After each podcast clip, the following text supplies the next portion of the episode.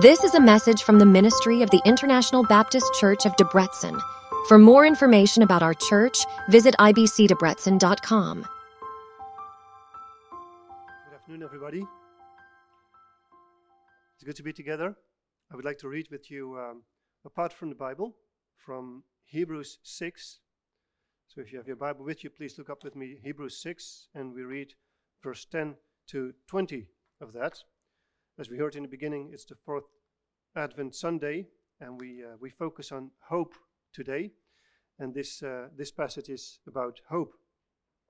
Hebrews 6, verse 10 to 20.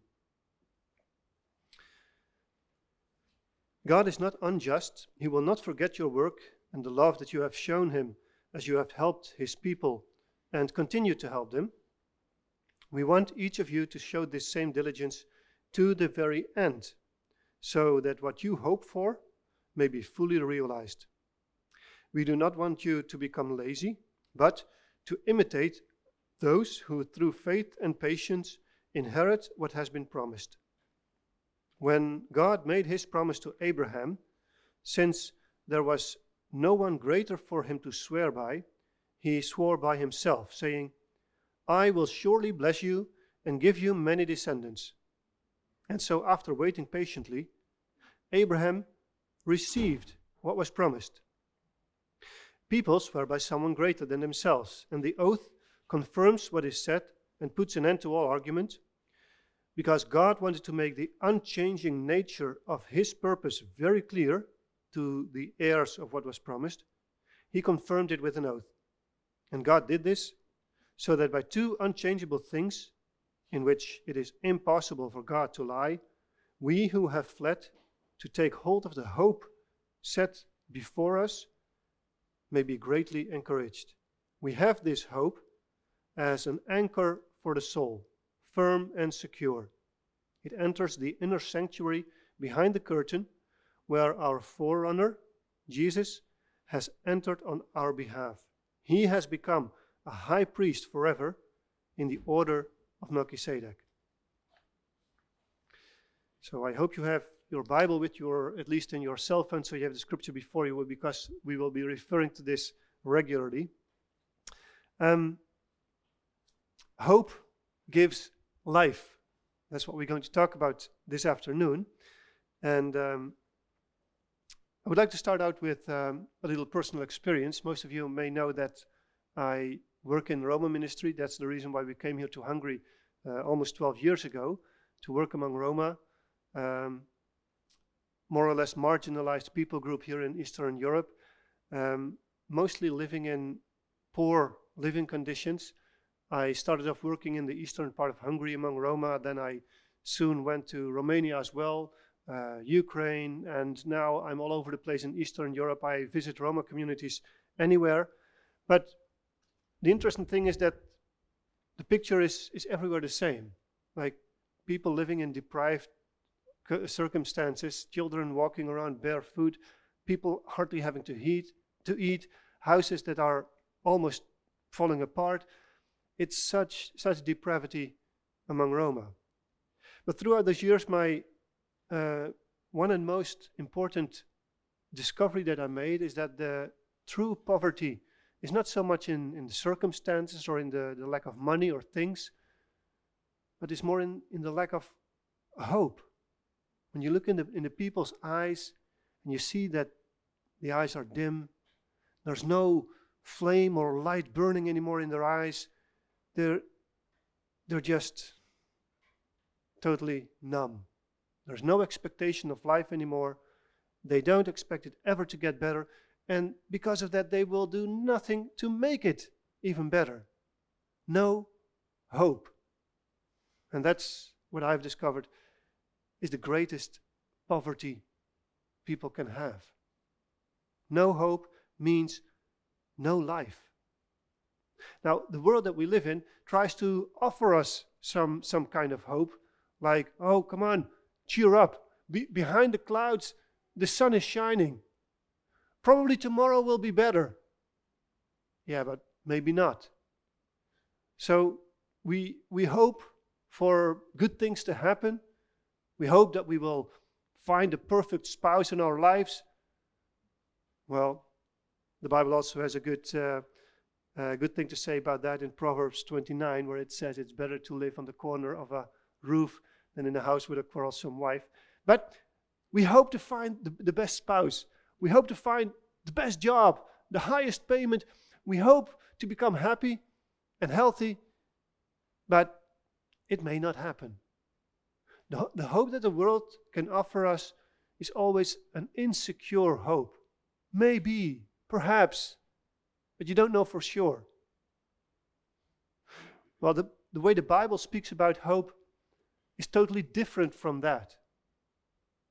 When, when you read here in Hebrews 6 about hope, it speaks about an anchor. Now, I don't know if any one of you has ever been on a boat out sailing on a lake or a sea. A cruise. Ah, that comes close. My wife and I, we grew up in a village that is on this uh, on the side of a lake. So we we've been going out on the water a lot. Actually, my, my own father had a boat with which we uh, went sailing a lot. The anchor is the symbol of stability. If the, if the ship's in a storm, when there are high waves, you throw out the anchor in, in the water, on a rope, of course, and the, the anchor provides stability to the boat, even, even in, in difficult circumstances. It, it grasps in the, in the bottom of the sea, and the, the, boat, the boat is stable. That's what an anchor is for, and, and that's what hope means as the Bible describes it. Hope not as something like maybe, perhaps, who knows. No, it's, it's a certainty, it's a stability, it's firm and secure.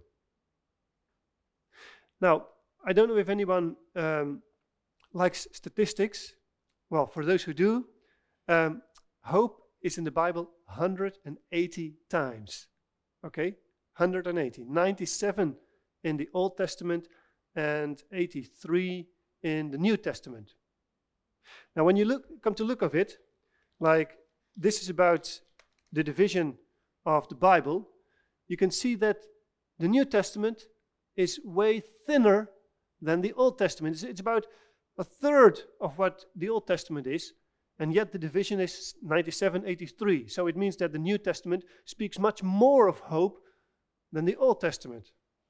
But that has to do with the fact that the Old Testament is much more focused on life right here and right now in this world, living your life with God in everyday circumstances, whereas the New Testament much more focuses on life to come, on the future, and in that regard also much more focuses on the hope that we have for the life to come.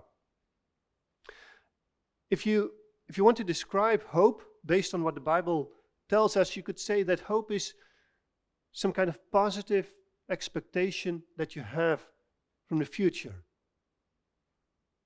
You expect good things to happen in the future. Now, in order to say that, you need to have some firm foundation for that.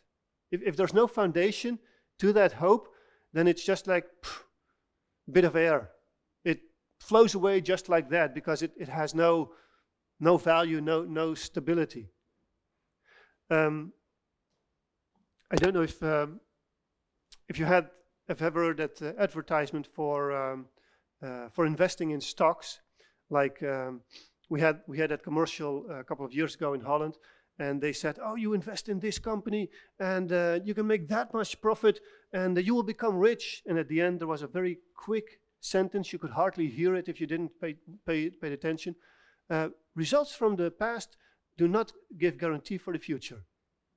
So it was always your own risk because you might invest in this company and from that moment on it went downhill and you would lose your money. Results from the past do not give guarantee for the future. Well, with the hope that the Bible gives is completely the opposite. The foundation that we have with our biblical hope is based on the results from the past, what God has done, what God has said and that gives guarantee for the future. In fact, the very foundation for biblical hope is the Word of God Himself. What He has said, what He has promised. Because what He does, what He promises, He will fulfill. And And that is our hope. We have the positive expectation that God will do as He said, as He has promised. That is hope. We, we trust in it that, that He will not deceive us, that He will not betray us, that He will not lie to us, but that the word that He has spoken is true and that He will fulfill it. Here in this uh, part of Hebrews 6, we read about the, uh, the example of, of Abraham. Abraham was like a friend to God, and, and God made incredible promises to, uh, to Abraham. You can read about it in, in Genesis 12. When God elects, chooses Abraham, he says, Abraham, I will be your God, and you and your descendants will be my people. I will give you many descendants, and I will give you this land, and I will bless you. Tremendous blessings that God gave to Abraham at that time. Abraham was around 75 at that point, and well, the problem was Abraham didn't have a son yet. And still, God said to him, I will give you many descendants. We read it here in verse 14. God swore even an oath to him, saying, I will surely bless you and give you many descendants. All right, but I, I don't see it yet. It took 25 years before this, this promise of God to Abram was actually being fulfilled. 25 years. I mean, when we read the, the chapters about Abraham in Genesis, it's like Abraham went from one top to the other in his faith, in his walk with God. Well, it was a very stretched out time. And Abraham had to wait 25 years for the fulfillment of this promise. And here we read verse 15 Abraham waited patiently. Yeah, he did. Well, at some point, he was not that patient anymore, and he thought that he should be helping God by uh, f- fulfilling this promise himself. And he went to Hagar, and uh, Ishmael was born, and Abram thought that that would be the fulfillment of God's promise. God said, No, that was not how God intended it. And actually, a lot of problems came from this action of Abraham up till the day of today. I mean, the descendants of Ishmael are now gathered in all the Arabic people that are surrounding Israel, the descendants of Isaac, Abraham's very own son. And up till the day of today, there is still this enmity between those two people. So, Abraham becoming impatient and trying to give God a hand in the fulfillment of the promise caused problems for ages, for centuries for millennia. But eventually, Abraham received what was promised. Abraham kept hoping that God would fulfill what he had said. Now that's hope. Holding on to that. Even, even if you don't see the fulfillment yet. At the beginning of the service, we read a part from um, Romans 8. Um, tremendous part is that about the hope we have in God. A little before that, in Romans 8 and 24, it says, In this hope we are saved, but hope that is seen is no hope at all. Who hopes for what he, ho- he already has? So when hope is being fulfilled, hope stops being hope because what you hope for has become reality. When you don't see it, still holding on to the promise of God. Now that's hope. Now, how, how that works in practice, you can see here in this part of Hebrews 6. When, uh, when Debbie read this uh, part at the beginning for uh, Advent, it said that hope focuses on the future, but it also has its implications for right here and right now. And that's what you see in verse um, uh, 10 and 11 and 12 of this uh, chapter. If you have your Bible with me, please look it up so it becomes clear to you what, what practical implication hope, hope has for our lives. So it says, God does not forget your work and the love that you have shown to his people. So that's practical service. Your work, the love you have shown to God's people, that's, that's ministry, that's, that's service. And now 11, we want each of you to show this same diligence to the very end, so that what you hope for may be fully realized. So, keep on going in this serving, in this loving, in this, in this ministry to the very end, so that what you hope for may be realized. You, you have a certain goal in mind that you're going for, and that goal motivates you on the way to keep on going, to focusing on that. We ask you to show the same diligence to the very end. Now, what, what is the very end, you think? What? Death. Yeah, that can be. Or perhaps a more positive uh, thing that could happen before our death when Jesus returns. Exactly, because that, that will bring an end to any, any everything. Either the end to your own life, your own death, or the fact that Jesus returns and everything here will end. Show the same diligence to the very end so that what you hope for may be realized. I mean, we don't hope to die soon, I think, but we do hope that Christ will return soon, right? Because then, then our hope is being realized. What we hope for becomes reality before our eyes. Now, until then, show this same diligence. Keep on going in the good work. Keep serving. Keep loving God's people. That's hope. That's the practice of hope. You keep following Jesus, you keep obeying his commands, focusing on the goal that is before us the day of his return, the day of his great glory. So that's, that's in fact what we hope for. For the long term, that Jesus Christ will return, but also for the short term, that in this life, on the way that we have until that goal, that He will be with us, that He sustains us, that He gives us strength for every day, that He that, that He will show His presence. But for the long term, that we that we will enter in the glory with Jesus Himself. When He returns and the suffering here will be over, that life will, will be good forever. I mean, I don't know if you ever think about that, what, what it would be like. Like, no more suffering, no more pain, no more disease, no more medicine, no more arguing, no more people lying to each other, deceiving each other, cheating each other. It, it will just be good. Only good. Wow, what, what a joy will that be? No more sin. All will be new. And we will be with Jesus. That, that is total restoration that, that God promises in His Word. And that, that is what we hope for. And that hope for, for that future that is coming, that Jesus is realizing, that hope keeps us going right here and right now. So the hope that the, the Bible speaks about is not something insecure, like mm, might be. It, it might be that we eventually someday go to have. No, it's it's a certainty. And why? Because God promised it. Jesus said so. So it will be.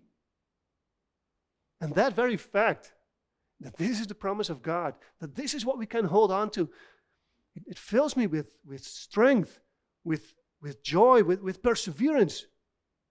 I keep focusing on Him. I, I keep my eyes on Him and I walk in His path because I know that that is the only path that leads to life. Verse 11 Keep showing this same diligence to the very end. Keep going, keep loving, keep serving, keep caring. Keep showing the world around you a different way of life than what this, what this world is used to. I, I said that hope, in fact, needs a, a foundation in order to, to be firm, to be secure, just like, like an anchor needs ground to, to hold on to. The ultimate foundation for the hope that we have, in fact, is Jesus Himself. The Bible says in 2 Corinthians 1 that all the promises that God has are yes and amen in, in Jesus. Because Jesus himself, he, he is the embodiment of the, the compassion that God has for people. And like I said, in God's kingdom, in God's economy, results from the past do give guarantee for the future. God has been faithful in the first coming of Jesus Christ. God will be faithful in the second coming of Jesus Christ as well. If you want to have hope, then, then look, look at Jesus and put your hope in Him. Verse 19 and 20 in this passage that we just read, they say, We have this hope as an anchor for the soul, firm and secure. It enters into the inner sanctuary behind the curtain where our forerunner, Jesus, has entered on our behalf.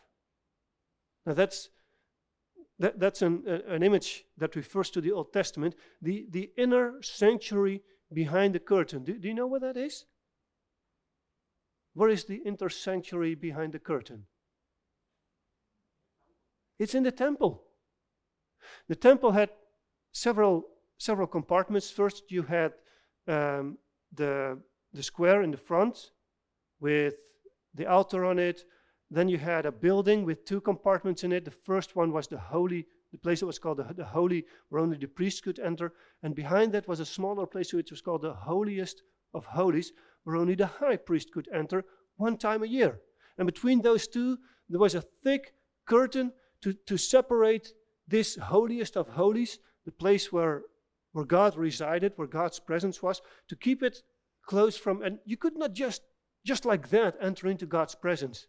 Only the high priest, once a year. And this curtain, by the way, in the temple, it was so huge and so thick. It took around 300 people to carry this curtain. Can you imagine what a weight this must have been? This was the separation between God and, and this world. And now here it says, our high priest, Jesus Christ, he has become our forerunner. And he has entered on our behalf into this inner sanctuary.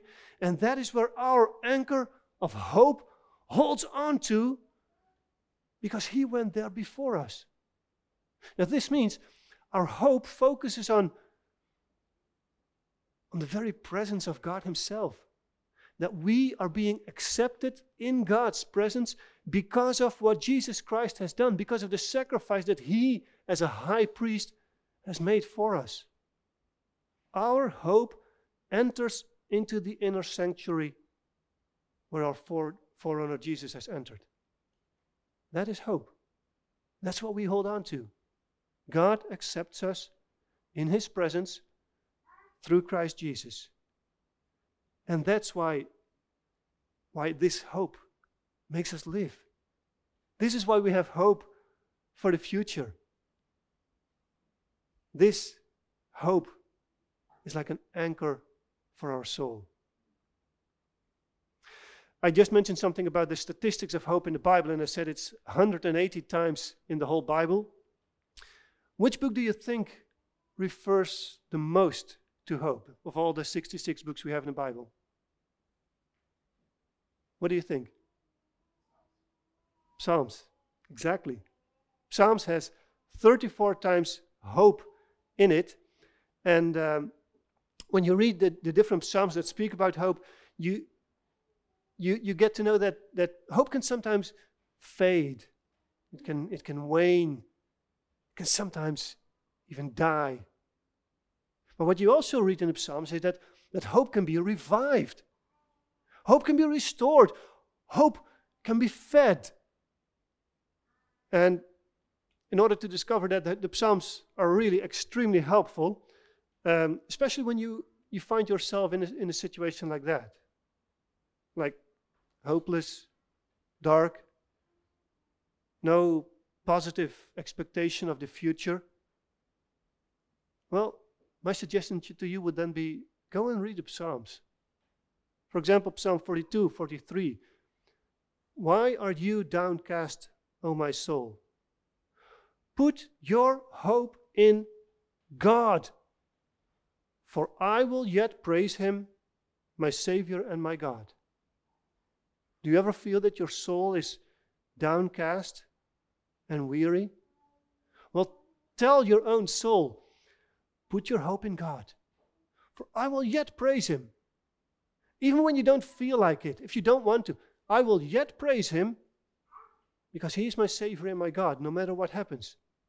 And through that, you making that step, that choice to praise God, hope is being actually restored.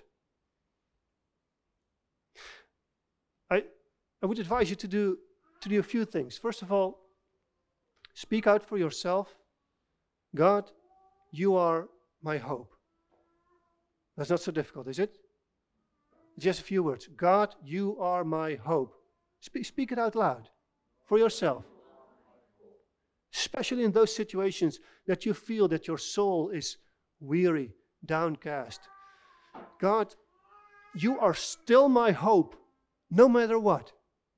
Secondly, list the promises of God that He has fulfilled, either in your personal life or in, in, in the Bible. I mean, you will have some work to do that.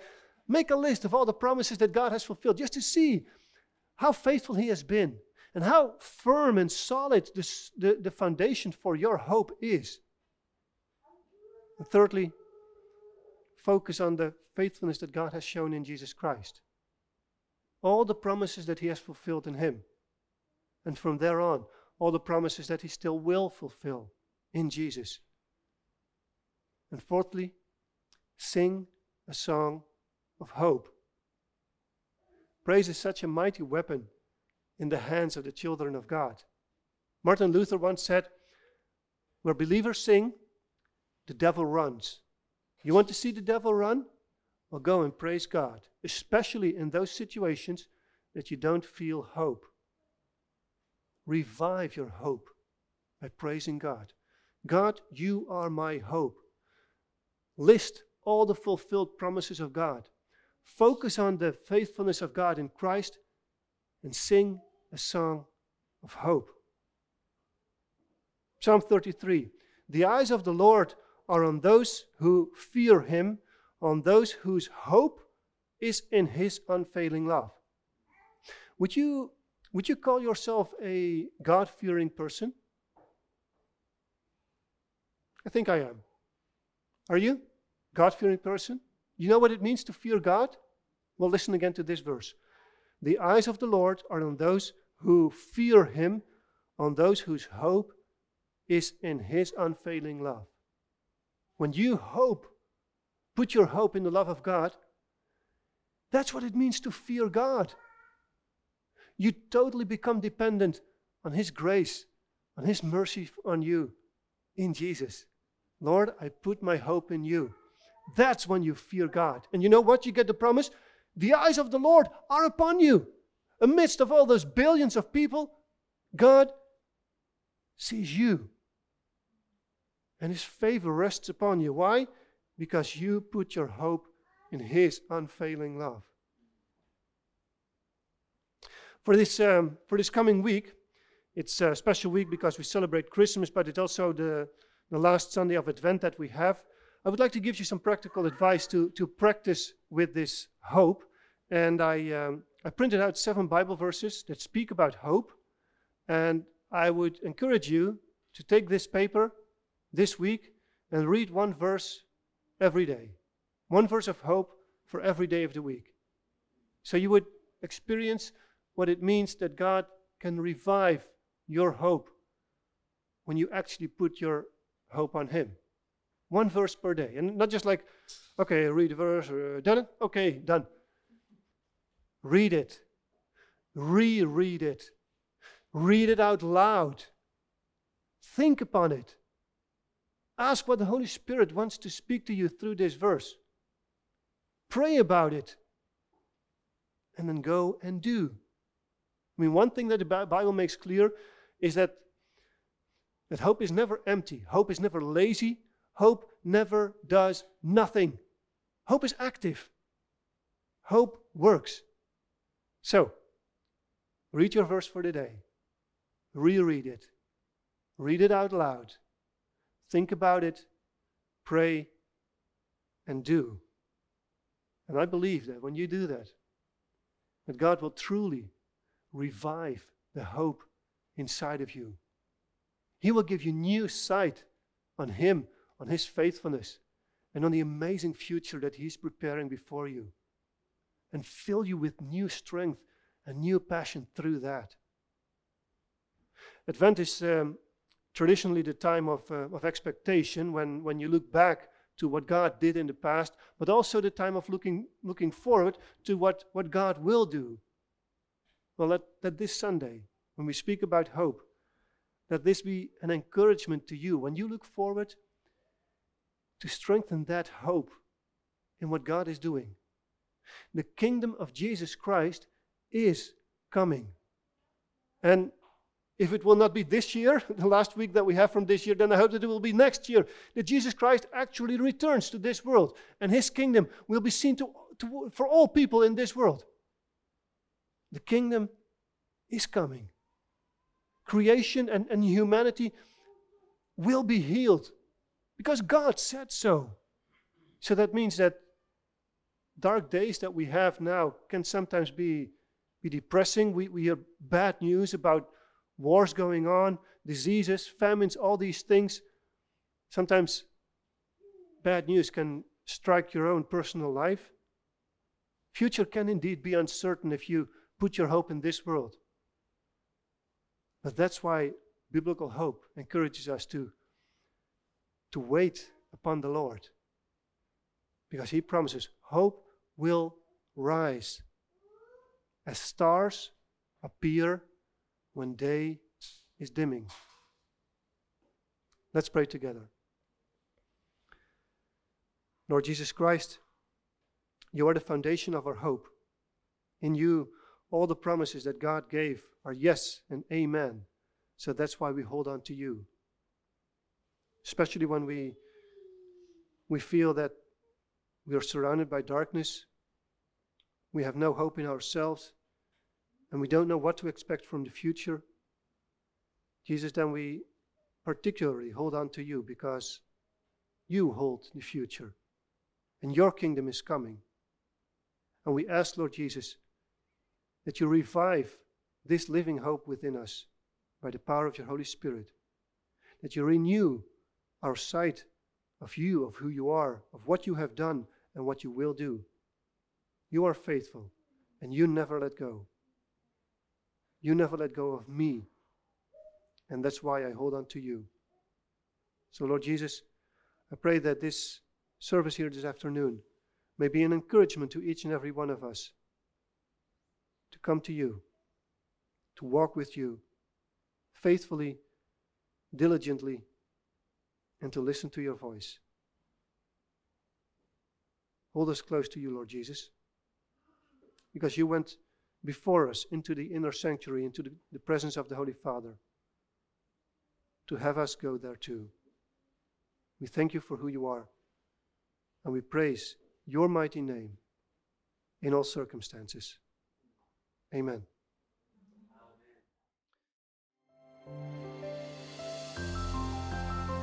Thank you so much for lending us your ears and your time today.